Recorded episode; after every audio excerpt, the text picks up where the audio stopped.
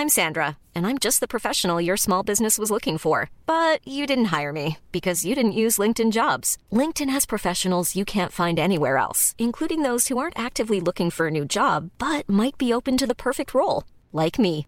In a given month, over 70% of LinkedIn users don't visit other leading job sites. So if you're not looking on LinkedIn, you'll miss out on great candidates like Sandra. Start hiring professionals like a professional. Post your free job on linkedin.com/people today. There's never been a faster or easier way to start your weight loss journey than with PlushCare.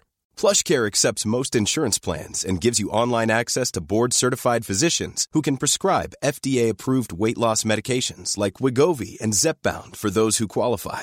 Take charge of your health and speak with a board-certified physician about a weight loss plan that's right for you. Get started today at plushcare.com slash weight loss. That's plushcare.com slash weight loss. plushcare.com slash weight loss.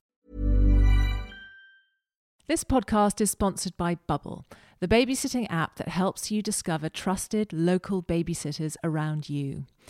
They say it takes a village to raise a child. The reality in the 21st century is that most of us no longer live in a village, and if we do, our village doesn't get involved like they used to. Because being a parent is hard, and however good at it you are, you'll need a break at some point. Maybe to go out for dinner with your partner, to go for a run, or to have some uninterrupted time at your computer just to get to the bottom of your emails. And that's where Bubble is a lifesaver. It makes it easy for you to find amazing childcare whenever you need it. This clever app lets you plug into your social and community networks to find sitters trusted by your friends. You can review all available sitters and see which friends you have in common. Each sitter has their identity verified and background check before their profile goes live, and every sit is tracked and insured. The best part is that you can pay your sitter easily and securely through the app at the end with no awkward fumbling for cash. So log on to Bubble. You can get more information at joinbubble.com or download the app. Just search Bubble Babysitting on App Store. And for £10 off your first booking, use the code PARENTHOOD. It's all capital letters, one word. Thanks to Bubble. Hello and welcome to the Parenthood. While being sick is a big part of childhood, I thought it would be interesting to ask the question of whether there is anything that we can do to boost our children's immunity. So, with me today, I have paediatrician Dr. Sophie Niedermaier Patramani, who has spent her career treating children around the world and studying how to make them better. Sophie, thank you so much for coming to join us today. Well, thank you so much for the invitation.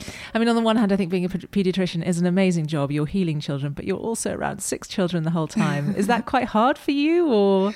Um, it's actually a job that i really really love um, because even though children can be sick at times they take it which with so much energy and they are so good about it. And you know you might have a three year old have running a fever of 39 40 degrees and still he would run around in your office and play with the toys and and be completely up to speed. So um, and they're pretty really good at getting better, job. aren't they, children? Yes. I mean, they do.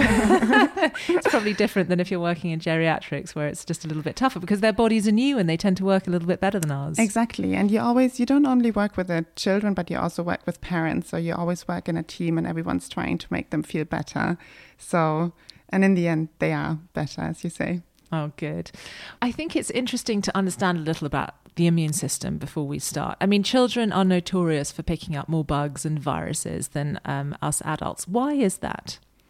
It's really because the immune system of our children has to be trained and they have to be educated. It's just like they learn how to speak, they learn how to walk, and also the immune system has to learn how to work. And I like to think of the immune system as kind of our police force that we have inside ourselves. So the immune cells that we have are the brave police officers patrolling the borders and patrolling the streets and making sure that no one comes in and does any harm to us. Um, now we are born with um, a very simple kind of immune system. Um, that's kind of the police officers that run the streets. They know a little bit about everything. They know they would be able to pick out someone who looks a bit harmful, um, but they don't know specifics of any crime. Um, so this is what babies are born with, and then once they grow older, they are exposed to all other kinds of diseases. They maybe get vaccinations. And so their immune system gets more specialized and they learn to fight more specific diseases. I see. And so I know that babies do inherit a little bit of immunity from their mother through mm-hmm. the placenta. And then obviously breastfeeding plays a big part, doesn't it, in terms of boosting their immunity, if that's possible? Yes, because breast milk is this magic potion that also has a lot of um, enzymes and molecules that help the baby fight infection. And that's something that um, we just cannot provide with formula so obviously thinking about that the eh, the idea of you know their immune system needing to be educated and needing to be exposed to various bugs and bacteria and viruses in order to become stronger it's presumably good for them to be exposed to that. Yes that's absolutely right are we maybe guilty of keeping our houses too clean? I mean, I know that, you know, teaching antenatal classes, when people have their babies, I think it is kind of normal etiquette to wash your hands before you handle a newborn baby. And that's not because they can't cope with any illness, but it really is a pain in the neck to have that. But is it potentially quite good to bring our children up in an environment that is not pristine, that is not sprayed to an inch of its life with antibacterial spray, but in order for their immune system to mature, to expose them to a bit of dirt, a bit of bacteria? Am I right in thinking that? Yes, I think what you're saying is you have to find the right balance. So, of course, you shouldn't kind of let your baby or child play in the dirt and then they come home and they lick their dirty fingers because they might pick up any kinds of stupid things. But um, on the other hand, yes, you can be too clean around your baby. And we've seen that children who've grown up in a very, very clean environment, they actually have a higher risk to develop allergies and um, asthma. So, what is the sort of ideal kind of balance? You know, do we do we get our children to wash their hands with antibacterial hand wash once they're sort of no longer in the baby stage, or is sort of normal soap good enough? So I think normal soap is good enough because um, what you also don't want to do is you don't want to um, kill the good bacteria that we have living in our skin because these bacteria protect us from other bad bacteria. Um, so I would also always opt for natural soaps and then presumably cleaning products. I mean, I, I, I, remember furiously sort of going around with a kind of spray that looked quite scary in terms of how many millions of bacteria it was killing. Is that necessarily a good thing, or should we be maybe using more natural cleaning products? You know, lemon as opposed to bleach. Is is is that quite a good thing. Yeah. So again, in terms of killing off all the bacteria, that's really something that you don't want to do because you want to preserve the good ones and you want to preserve the ones that are not necessarily harmful, but that again train our immune system. Um, so I think um, natural products are always better than the chemical killers. And also, there are some studies that have shown that if you use chemical um, to- or, or toxic um, substances, then that might lead to the irritation of the respiratory system of mm. your child. So it actually might make your child's allergies and asthma worse um, without you really wanting to do that. Well, there's been a lot of talk about sort of air quality in our homes. I mean, we've previously been obsessed with it outside, but actually, people saying that actually using room sprays and cleaning sprays is not doing much good in terms of the air quality of our homes. exactly. House. And that's a kind of vicious circle that um, parents with children who have allergies are in. They are trying to keep the house clean because they want to get rid of the dust. They want their children to be well. And then they overdo it sometimes by using room sprays and actually make everything a bit worse. So I think we need to back off a little and, and find the right balance there. Because, I mean, when I think back to when my children were babies, I remember being horrified about what they'd put in their mouth. And they have this sort of instinct, don't they, that everything they have in their hand that goes to their mouth. And that's fine if it's a sort of toys of theirs or a chewing toy or something. But I remember once um, my son was in the park crawling around on the grass and he picked up a cigarette butt and put it in his mouth. And I thought, oh my God, that's disgusting. But I, presumably there's some sort of evolutionary reason why they do that. And is that maybe them giving themselves, their, their immune system, the chance to sort of boost itself and go, that was disgusting. But actually now we know how to fight that disgustingness that you just put in your. I like another time, I remember my son was licking the wheels of his buggy and thought, oh my God, what's he going to come? He was fine. And he has actually turned into a very healthy little boy now. Um, but is, is that potentially, uh, you know, a, a sort of very primitive way of them boosting their own immune system. Mm, it's a really nice side effect. I think they are really naturally curious. So they want to put everything in their mouth, they want to taste everything. And it seems that, especially the texture and the taste of dirt seems to be very interesting to children. So I'm not sure if your children had the same, but there is a phase for every child when they are around two or three years old where they just put dirt into their mouth just because they like it. And Yeah. a lot of parents freak out about it, but there's really not so many things to worry about. I mean, of course, when you say cigarette butts, it's maybe not the best choice. We're But not again, advocating you cigarette do? butts here. Um, but on the other hand, as you say, there are a lot of bacteria in the dirt, and some of them are good, some of them are bad. But everything they do is they train our children. And if we look at that, I think we can embrace the benefits and, and be a bit relaxed about the rest. I remember when Kiara, my sister, was at medical school, they showed a picture of a baby lying on the floor in a sort of, you know, stable of an animal stable. And obviously, there weren't any animals treading on the baby.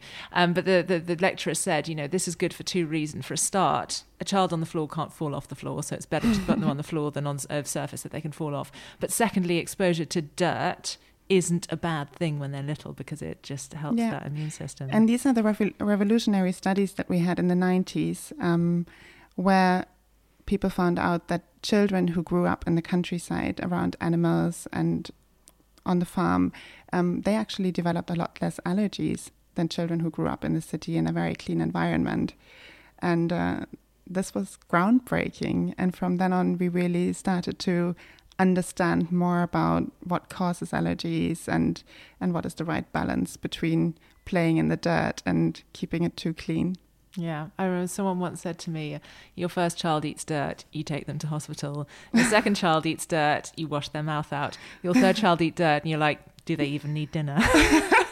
and actually, you do become much more relaxed. You know, I know Yeah. that parents listening to us that have their first baby will be mm. thinking, Oh my God, I find this really, really difficult to listen to. But actually, you do get more relaxed. And, and in a way, maybe you're just getting more experienced and mm. sort of understanding Yeah. that, you know, But some they're of dirt. Yeah.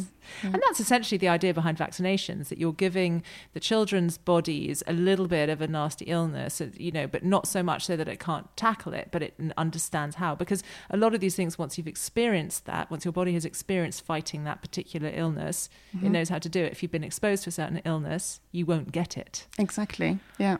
And so I guess, you know, every cold and every kind of vomiting bug that your child has, it's not going to get that again. It's sort of banking up that immunity. Exactly. It's you're you're alluding a little bit to the second child syndrome as well, and um, that's the other thing. You just cannot keep your children, especially when they are the second ones, from picking up anything wherever they have it from, from nursery, from older siblings, um, and you just need to relax a little bit about the fact that they they will pick up something and they will make it through it, and it will actually make them healthier. Is there any evidence to show that sort of second, third, fourth children are a little bit more healthier and a little bit more robust than their potentially mollycoddled older siblings? Well, there is evidence that they pick up um, diseases a bit earlier in life, around three to six months, just because older sibling is bringing something home from nursery. And that actually makes them more robust once they enter nursery or reception class themselves.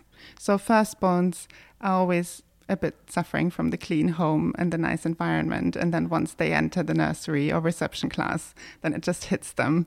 Whereas the second one already made it through a lot of stuff. Yeah. I mean, you mentioned animals and people, children growing up on farms tend to be a little bit healthier. I mean, I grew up with, I didn't grow up, but my children have grown up with hmm. dogs. And I remember always feeling a little bit unsure when my sort of, my, my daughter had a rice cake that she was eating and then she'd sort of reach down and the dog would have a little nibble and then it would go back into her mouth. But that's not such a bad thing, is it? No, absolutely not. And I mean, as long as animals live in our household, we share the same bacteria anyway. So the dog will run around and will lick at things, and we will touch the chair that the dog licked, and we will touch the food, and then we will put it into our mouth. So we can't avoid it. But also, our immune system is so smart that it will get used to it and will recognize the good bacteria that we picked up. Isn't there some evidence to show that dogs' mouths contain less bacteria than our human mouths? Because our, our mouths are full of bacteria, aren't they? Yes, and dog mouths are full of bacteria as well, just a bit different. And as you say, just a bit fewer. Yeah, because I know that one thing, you know, when the child drops drops the dummy on the floor, a lot of parents then lick the dummy, but that's not a great thing, is it? Because our mouths are full of bacteria. Or is it a good thing? Is it a good way of exposing them to that? It's actually a good thing because again, our parents, our children, because we we kiss them, we cuddle with them, they are used to the bacteria that we have in our mouth and everywhere else anyway. So it's actually a better way to disinfect a dummy than mm. kind of putting it into chemicals. I'm Sandra, and I'm just the professional your small business was looking for. But you didn't hire me because you didn't use LinkedIn jobs. LinkedIn has professionals you can't find anywhere else, including those who aren't actively looking for a new job but might be open to the perfect role, like me. In a given month, over 70% of LinkedIn users don't visit other leading job sites. So if you're not looking on LinkedIn, you'll miss out on great candidates like Sandra. Start hiring professionals like a professional. Post your free job on linkedin.com/people slash people today. Planning for your next trip? Elevate your travel style with Quince. Quince has all the jet setting essentials you'll want for your next getaway, like European linen, premium luggage options, buttery soft Italian leather bags, and so much more. And is all priced at 50 to 80% less than similar brands. Plus, Quince only works with factories that use safe and ethical manufacturing practices. Pack your bags with high-quality essentials you'll be wearing for vacations to come with Quince. Go to quince.com/pack for free shipping and 365-day returns. I mean, you mentioned we've established it's good now for children to get a little bit ill. Obviously, you don't want them really badly ill um, because that is sort of tough, but hopefully, you're sort of um, building up your immunity. Um, what is normal in terms of coughs and colds and vomiting incidents? The sort of periods of time when your child is ill, what sort of normal would you say per year? I mean, you obviously see this a, a lot more than, Mhm. than everyone else. What, what's, what's your view on that? So, research says that if you have eight illnesses throughout the whole year, then this is about the average. And then if it goes a lot above that, let's say 12 or 14 illnesses per year, then that would be a hint that something might not be right. So, I always think that would be a good indicator to contact your GP and just have a look if there's any nutritional deficiency, for example, or if there's anything else that you would need to look into to boost the immune system. And presumably, children, as their immune system matures, get less ill. So, this is presumably kind of normal for sort of one, two, three, four. But as they develop towards the age of 10, that should go down. Yeah, absolutely. So that's really toddlers and any child starting daycare. So if you have a toddler and he was looked after by a nanny until he goes to reception class, then probably he will pick up a lot of things. So, obviously, you know, first thing on the list in terms of boosting our children's immunity is hmm. not being afraid to expose them to illnesses and Absolutely. to bacteria and to dirt and all of that. Obviously, there are other things that we can do as well. So, vitamins is one thing, giving their children vitamins is one thing um, mm-hmm. that a lot of parents do. I remember my father, who's quite a cynical doctor, saying to me, hmm. if you have a balanced diet, all vitamin pills do is give you very expensive pee. And what's your like view on this? I tend to agree. Um, I have to say, the only vitamin that I'm quite enthusiastic about is vitamin D, just because we live inside most of the times, and vitamin D is known as the sunshine vitamin. So we really only produce it ourselves when we are exposed to sunshine, and that's at least two hours per day. And I don't think that any one of us really reaches that.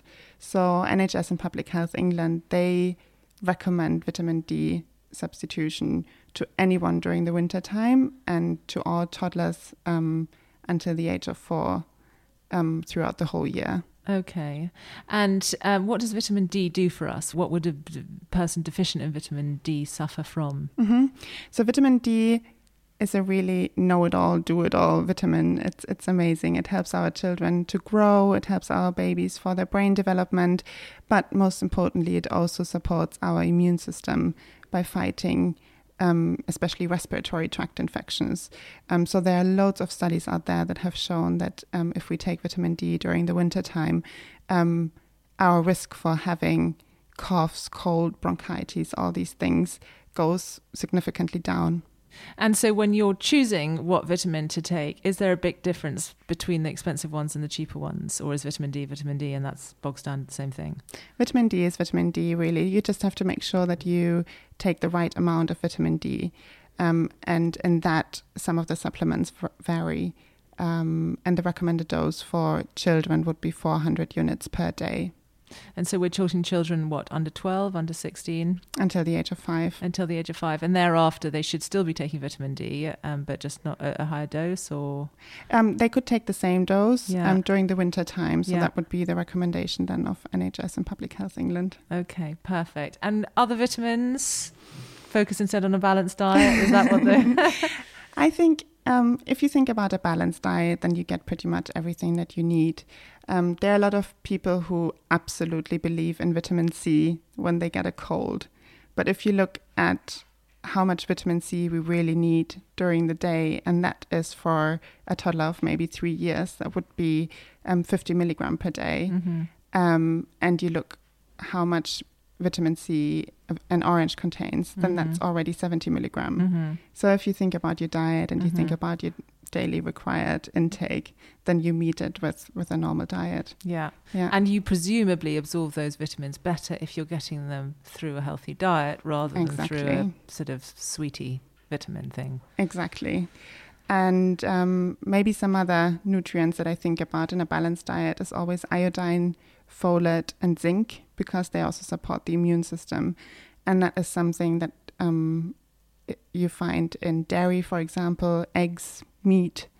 Um, so if you're vegan or vegetarian, or if you, for example, have a child that um, has a lactose intolerance or, or cannot drink milk for any other reasons, then that is something that you definitely should discuss with your dietitian. Mm. And presumably, then, if your child is going through a bout of illness and they just, you know, they just stop eating, don't they? You know, it can Mm. often be sort of a week where they just don't really eat that much. They might suck on a rice cake. Then, presumably, it might be worth seeing if they'll have a vitamin supplement because at least if they they can't eat, they're getting something. Yeah, and I mean also you you don't do much harm with a vitamin supplement, and it gives you the feeling that you're doing something nice for your child. So the positive attitude and kind of being nice and reassured about it that helps tremendously in in healing. There's a lot of talk in the media right now about gut health um, and the idea that the gut, our gut, is the sort of brain of our body. And if the gut is healthy and contains lots of good bacteria, healthy bacteria, it has a huge effect on our sort of overall well being.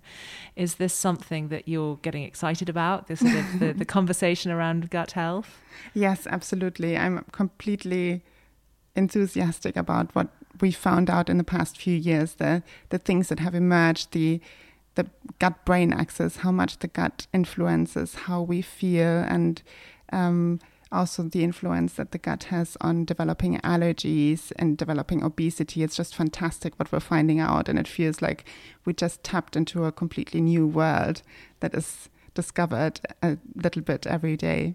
Yeah. So, what can we do to promote good gut health? So mainly it would be important to think about having a big variety of different gut bacteria in your gut. So we know um, that the more depleted your gut bacteria variety is, um, the higher is our risk for developing diseases such as allergies, asthma. Um, so the best thing you can really do about it is eating plenty of fiber. That's what we understand from the research at the moment. I mean, breastfeeding is also really good, isn't it, in terms of cultivating Mhm. good bacteria? I was talking to a gastroenterologist, and he seemed to think that the the way forward in terms of kind of maintaining good gut health is not necessarily to take probiotics, but to take tailored probiotics because all our Mhm. gut um, makeup is all slightly different. And he- he says, as far as he can see, the only time we're getting tailored probiotics is through breastfeeding because everyone's breast milk makeup is slightly different. Yes, I mean it's it's a magic potion, isn't it? It's it's just fantastic. So if you think about supplementing gut bacteria, you think about prebiotics and probiotics. So prebiotics are substances that we cannot necessarily digest, but our gut bacteria feed on. So that would be fiber, for example, or kind of small sugar molecules. And breast milk is just abundant in it. Um, and then the other thing is probiotics, and that is just actual bacteria um, that we find in breast milk, but Mhm. also, for example, kefir, yogurt, kombucha, Fermented foods. fermented foods, exactly. Um, and these are bacteria that will stay in our gut and they will support the gut bacteria that we already have there. Yeah. And these things are becoming much more widely available. And I definitely encourage your children to sort of try them because actually Mm-hmm. the kombucha, it is a bit of an odd taste, but it's actually a very nice taste. Yeah, and a lot of children are very happy to drink that instead of apple juice. Yeah. And there's, And you don't have to be worried about giving something that is not safe because we know that the bacteria that you find in these fermented foods, um, they are safe for your children. The same goes for probiotic supplements. I mean, I know that the research out there is still not quite conclusive if they are really helpful as a supplement during the winter time, for example, to fight infections. But I always tell parents when I see them, it's it's just worth a try. And if it's not working for you, then it's not working for you. But there are parents out there, and it just they it feels that it's working for them. So this idea of our gut harboring very important healthy bacteria, I think for me is very persuasive. Are there any other parts of the body where good bacteria live, or is it just the gut? So bacteria live with us everywhere. Um, they live on our skin, and they chase germs away that we don't want to have. They keep our skin intact, our skin barrier. They produce substances that protect our skin, um, and they live, yeah, everywhere else as well. And is there anywhere else that they're particularly valuable? I mean, I, I was hearing something about sort of skin biome, and actually, very often, lots of use of sort of, you know, constantly scrubbing yourself with soap Mm-hmm. isn't necessarily a good thing because our skin naturally creates this perfect environment in which to thrive, and scrubbing it away with loads of um, strong astringent Mhm. soap isn't very good for it. Yeah, exactly. So if you think of um, teenagers suffering from acne, for example, they tend to vigorously clean their faces because they want the acne to go away. But really, what they do is they promote the growth of bacteria that make the acne worse, whereas they take away the good bacteria that are very sensitive to all these cleaners um, that might actually protect you. So, a lot of doctors would tell someone who suffers from acne to just stop all the cleaning products and kind of support the skin biome to protect your skin again. Mm. Because you know, there's the idea too that you know we all wash our hair quite frequently, and because it gets sort of dirty before. But Mhm. actually, if you stop washing your hair completely, it sort of cleans itself, doesn't it? Exactly. I mean, yeah. I never wash my dog's coat, and her dog, her coat never gets greasy and and sort of smelly. Mhm. Yeah, my husband was actually um, working. He goes and lives with people that live in the middle of nowhere, and he lived with this lady who insisted on washing her hair with her own urine. and Oh, he wow, did okay. say that his hair felt amazing. I was like, "You're not going to do that in my house. That's one thing in the Yeah, woods." It might be the urea that you found in the that you find in the urine, and you actually also find it in a lot of skin creams. Do you? Yes, so How you interesting. know, help the body heal itself. well, and you know, our bodies are so sophisticated. They're kind mm-hmm. of way they're way cleverer than we are understanding. Isn't Yeah. that true? I mean, what interests me, you know, when we talk in the in the bump class about how when babies are born, they're covered with this vernix, which is now known to be so good for your baby's mm-hmm. skin. Like we can't create anything like that, can we? And, or, or colostrum, you know, that man can't recreate anything quite as wonderful or beneficial. Not that we know of. I mean, we're trying to understand breast milk, and we're just discovering every day more substances that make breast milk so unique. And it's a real struggle for the formula companies to kind of reproduce that because it is so difficult to find substances to to kind of imitate these effects. But that's also re- really reassuring that the formula companies are very sort of dedicated because obviously there will be people listening that haven't been able to breastfeed their baby Mhm. for one reason or another. And I think, God, being a mother, you're racked with guilt anyway. Yeah. Um, that at least if you can't breastfeed your baby, you know, it's not like you're feeding them something that's really terrible. It's something, you know, in which a lot of care and money has gone into Exactly. creating something that is as good as it possibly can and be. And it's work in progress and it's something that is considered really really safe and that undergoes a lot of regulations. So i think if you can't breastfeed then it is a safe and it is a good alternative In terms of gut health, one of the things I know isn't great for gut health is taking antibiotics um, because that sort of tends to destroy all the bacteria, whether it's good or bad, in your gut. And obviously, there are some situations in which you know you're weighing up their risk benefit, and actually you do need to take antibiotics because otherwise the risk is greater. But obviously, I mean, do you think antibiotics are potentially oversubscribed? People take them a little bit too soon. yes i think and and i think the reason might be that now we want to have a quick fix for things so we fear that if we just take the next pill and if we just take the chemical stuff, then that will help us and that will make us feel better. When really, if you have a normal cold, it will just stay around for a week if you take the antibiotics. So, no, Mm, mm. And presumably, too, the more people take antibiotics, the more the resistance to them increases. So you're not only just destroying your own gut bacteria, but if in two months' time you need to take them for actually a really significant infection, which they will cure, they might not be as effective. Exactly. That's the other problem. And also, some people they take antibiotics for two or three days and then they feel better and they stop them without really having cured the problem and then that's really when you create resistances and when you make things actually worse it's really interesting what you say about rest because I think that is a real problem for us in the 21st century. There's such pressure, and I see it the whole time on people to be living their lives at 100 miles an hour, to be super productive. And, you know, we're constantly stimulated by screens, we're multitasking the whole time. And I'm sure that's having a profound effect on our mental health as a generation. Mm. But also, this idea that if you get ill, the best cure often is just to rest. Yeah. And I know that might be inconvenient. And I know that might be that you have to cancel meetings. And it might even be a bit boring. But sometimes that's all you can do. Mm-hmm. And, and obviously, that must be quite frustrating advice to hear from a doctor because they expect you to ma- hand out the magic medicine. Exactly. But sometimes it's a real struggle sometimes. And I also understand working parents. If you think about what I said earlier about the average amount of infections per year for a toddler would be eight infections, which is potentially staying home with your child for four days or longer every single time, then this is a lot of work that you have to miss out on. So I do understand the pressure of, of wanting this magic potion or to wanting to have this magic pill. Um, but as you say, it it sometimes just takes rest and it takes a few days and you need to give your body the, the time and the rest to recover as well. Yeah. What about alternative treatments like sort of echinacea? What about sort of herbal remedies? Mm-hmm. Is there any evidence base behind those? So, evidence is coming up, and that's also something that I'm really, really happy about. I think herbal medicines have been a bit the orphan drugs of our times because there is no there's no one really backing them up and there's no one conducting good trials around them to see why they are effective and if they are effective. Because no one owns their patent and no one stands then to make money out of them. Exactly. But um, i was quite happy to see that NHS just recently changed their guidelines around acute coughs. And they said the first thing you should actually do is take honey okay, honey in what form? Like dissolved in some milk or some water, or yes, as ever you wish it. So you can take a, a spoonful of pure honey. Um, you can dissolve it in tea. You can dissolve it in lemon water. These are the recommendations that they make. They also recommend echinacea because you um, picked up on it for children who are older than 12 years old, just because there are no um, there are no other um, substances for them that they would be safe if they are younger than 12 year olds. And how would you take that echinacea? Would you take it once the cough has, or once the cold has started, or would you take it preventatively?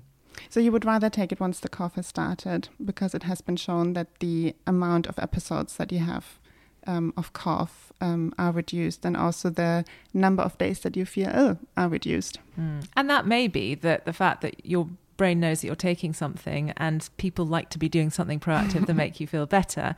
But I mean, I've certainly found anecdotally from my experience, echinacea does make a difference. I don't know whether that's my brain telling me that I'm feeling better or whether I am actually feeling better. But I, either way, I guess if it works, it's, yeah. it's worth taking. Or maybe it's a combination of both. You don't know. Yeah. Yeah.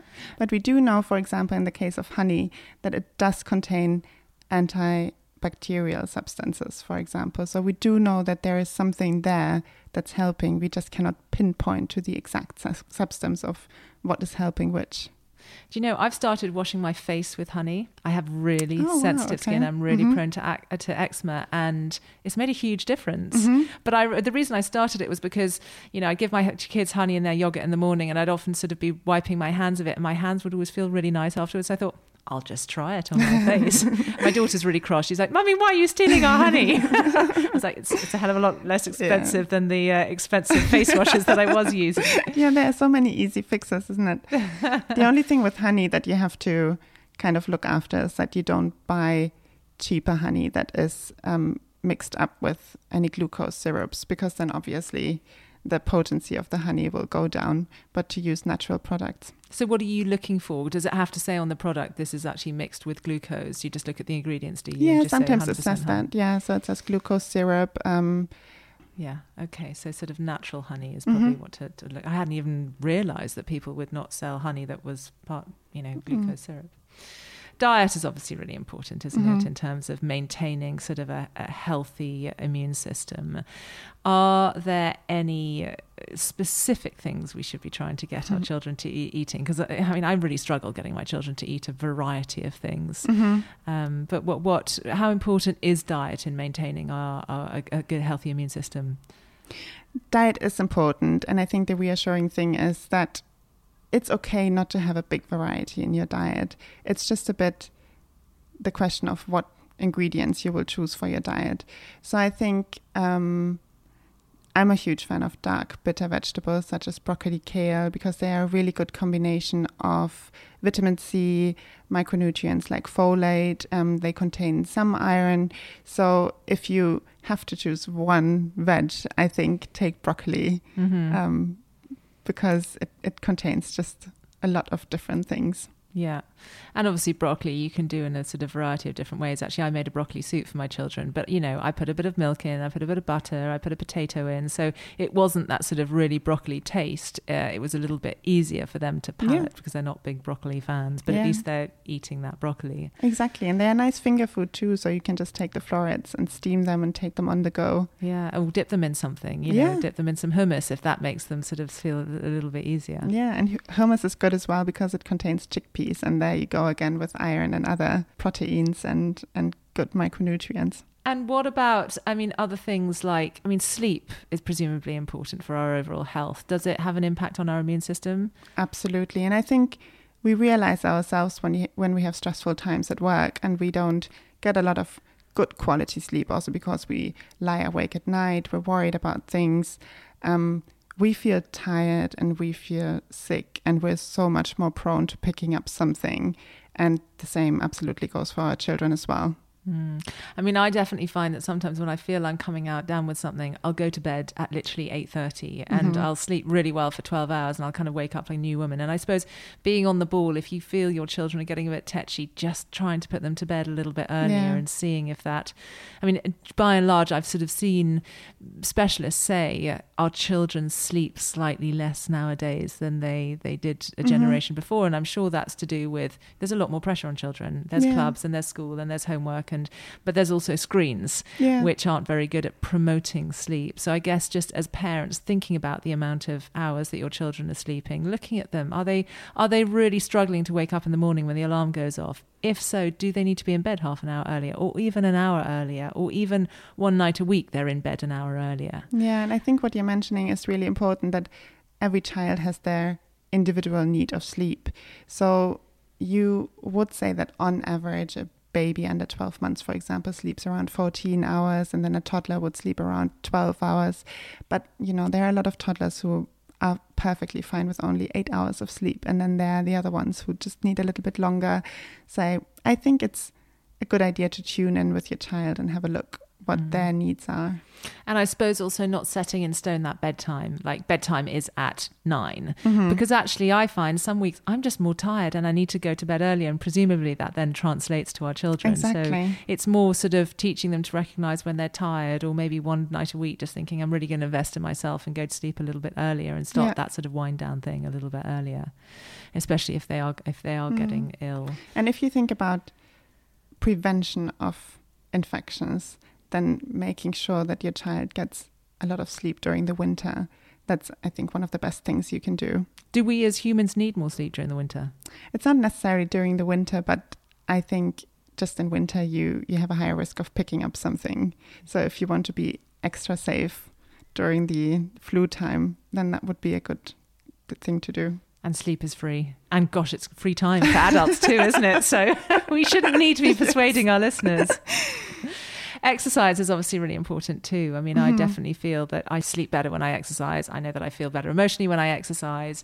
Presumably, it's good at sort of promoting that um, uh, your your immune system uh, as well. As am I right? Is there evidence behind that? Yeah, absolutely. So you're you're mentioning two things here. One is the emotional well-being, yeah, and if we're happy and if we um, are not stressed, then our immune system feels better, yeah. and that has something to do with the cortisol that we produce when we um, when we are stressed, and that suppresses our immune system, and that makes us feel worse. So this is when we have a, str- a, lot, of, a lot of stress at work, then we get ill more easily.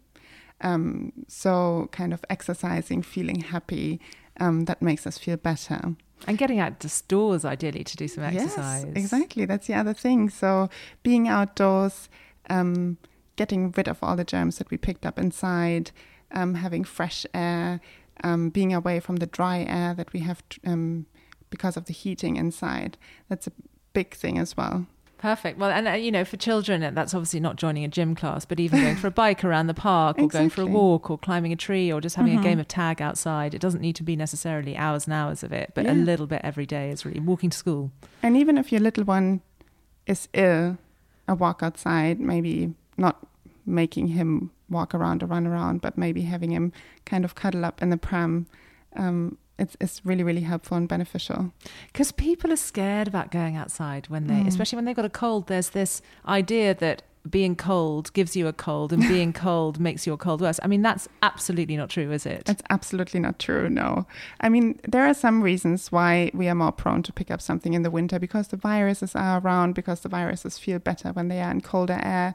Um, but really, the reason why we pick them up is because we are around other people and we are around more people insides than outsides, really. So don't be afraid to go outside. It's it's a beneficial thing. It's really a good thing. So your child did not get a cold for swimming in a cold pool. Your child got a cold because they came in contact with someone who has a virus. That's it. Yeah. and if your child is has got a cold, actually wrapping them up nice and warm, mm-hmm. but taking them outside for a short period of time, either in their buggy or for a little sort of gentle walk, is going to be a good thing as opposed to a bad thing. Exactly. Or just you know having a break on the balcony, opening the window, just getting this dry air out and getting a bit of moist air inside is really helpful for our airways. Okay, good. Well, that because that is a big myth that is perpetuated by lots and lots and lots of people. I know it drives me crazy as well. we need to rebrand the cold exactly as a virus because people think it is to do with the cold. Um, okay, just a few scenarios that I thought I'd just ask you while I have mm-hmm. uh, you here. There's an outbreak of norovirus in your school. Are mm. you going to do anything different in terms of trying to prevent your child from getting it? What would you do? So, definitely talk to my child about washing hands. So I think that's something that I would encourage more during times of outbreaks of any kind of virus, especially norovirus, because it's a really painful one to have yourself. Mm. Um, and highly contagious, isn't it? Absolutely, yeah. So after touch, before putting your hands into your mouth, before eating, um, after touching any surfaces, especially after going to the bathrooms, um, you have to wash your hands. And ideally, you would dry your hands either with your own towel at home um, or with a paper towel, or you would just use the blow dry. Yeah. Yeah.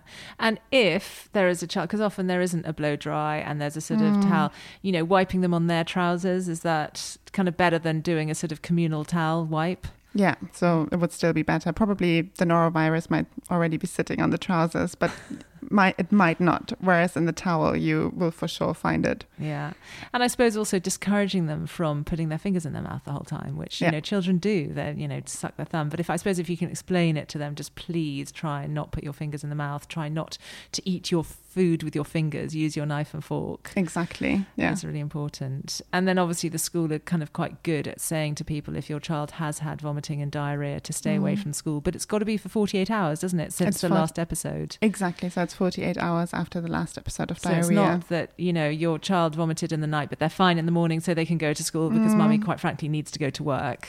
It, you know, exactly. it is really There we important. go with the struggle again. Yeah. yeah quite important.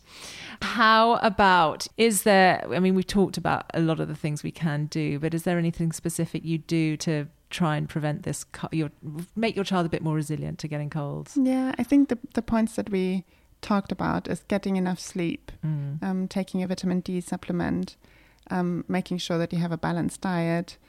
Um, I think these are really the things that I would encourage the most. Yeah. Well, it's interesting that diet is very much a sort of theme running through this sort of overall health, and you know, mm. it makes us healthier and strong. And this is kind of part of your venture. so you've created a, a, baby food company. Do you want to just tell me a bit about why you created uh, what you've created and, mm. and why mm. it's different?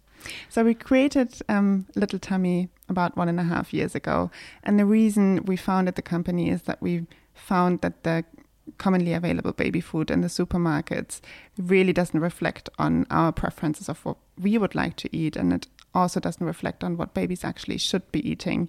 So I saw a lot of parents in the practice that I used to work at, and they asked me what kind of baby food brand I would recommend, and I could really not recommend any because the problem with them is um, baby food is highly heat processed. So what it does, it prolongs the shelf life. So you can keep the baby food up to two years in your shelf. So some baby food is older than your baby.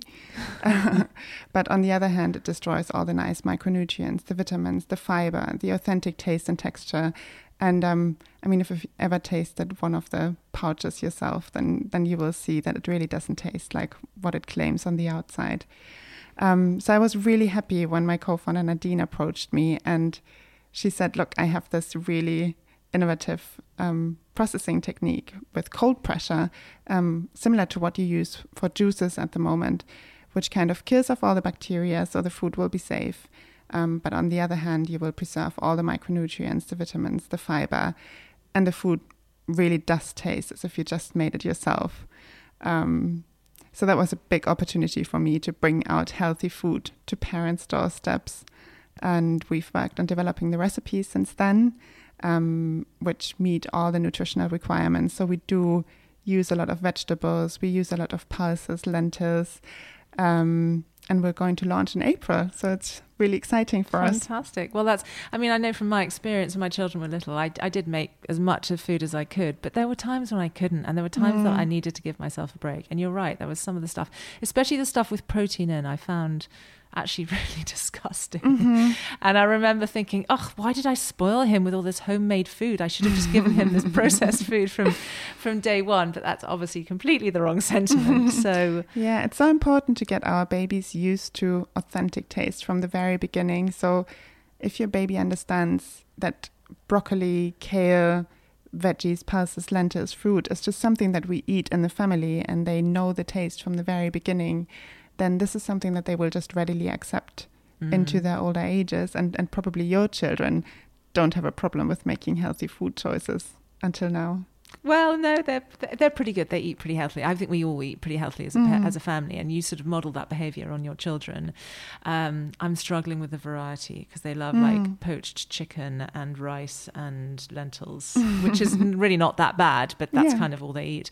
But um, yeah, so I was reading somewhere to, um, that you know ideally you should have introduced every taste there is by the time your child's a year old. Yeah, um, because they right. can sort of deal with it, yeah. and then they're much more bolder. Because you know a lot of children just only want that same food that they've had again and again. They're mm. not very adventurous when it comes to, to tasting. Yeah. And it, it's something that we call neophobia in child development. So it means that um, children, once they turn one year old, they are afraid of new things because they learn what it is to be in an environment that they know and that they feel safe in. And they know that things that are unfamiliar might be unsafe. So it's a natural reaction and anything that we introduced to them before they turned a year old just kind of goes into the world of the known to them. So you've got this window of opportunity which mm-hmm. you have mm-hmm. to use. Yeah. On the other hand, we do like sweet taste from the very beginning. So a child will, a baby will always prefer eating a banana over eating broccoli. Um, but if we're just persistent and we try hard enough and often enough, then a baby will eventually ac- accept a more bitter taste. Well, it is. I mean, I do find with the sugar, you know, you wean yourself off sugar and you need it much less. Whereas mm. if you're used to eating lots of sugar, you crave it much more. And I suppose when you've got a baby, you've got ultimate control. They can't open up the drawer, they can't go to the newsagent and buy themselves a Kit Kat. Yeah. You know, so you have this opportunity to be able to monitor how much sugar they eat and mm-hmm. sort of mm-hmm. give that kind of good investment. And listen, when they are eight, they are going to go trick or treating and eat their body weight in sweets. And that's sort of part and parcel of being a parent. But at least when you've got that control, you might as well make the most of it, I guess. Exactly. And I think the most important thing is to know that it's okay that they do trick and treat. They shouldn't do it every single day, but it, it's okay to treat yourself from time to time because that's what we do, isn't it? Yeah, exactly. We all fall off the wagon at some stage. and as long as we then have a healthy week after an unhealthy week, that's probably not such a bad thing.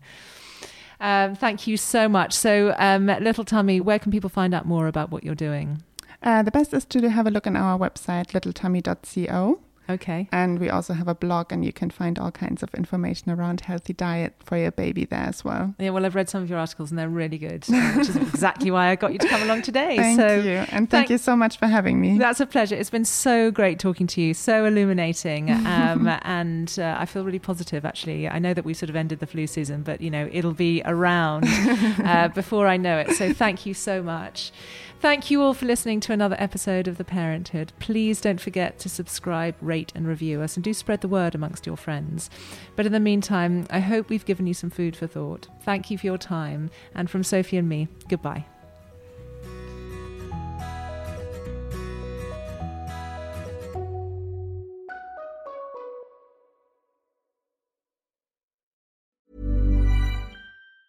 Planning for your next trip? Elevate your travel style with Quince. Quince has all the jet setting essentials you'll want for your next getaway, like European linen, premium luggage options, buttery soft Italian leather bags, and so much more. And it's all priced at 50 to 80% less than similar brands. Plus, Quince only works with factories that use safe and ethical manufacturing practices. Pack your bags with high-quality essentials you'll be wearing for vacations to come with Quince. Go to quince.com slash trip for free shipping and 365-day returns. Planning for your next trip?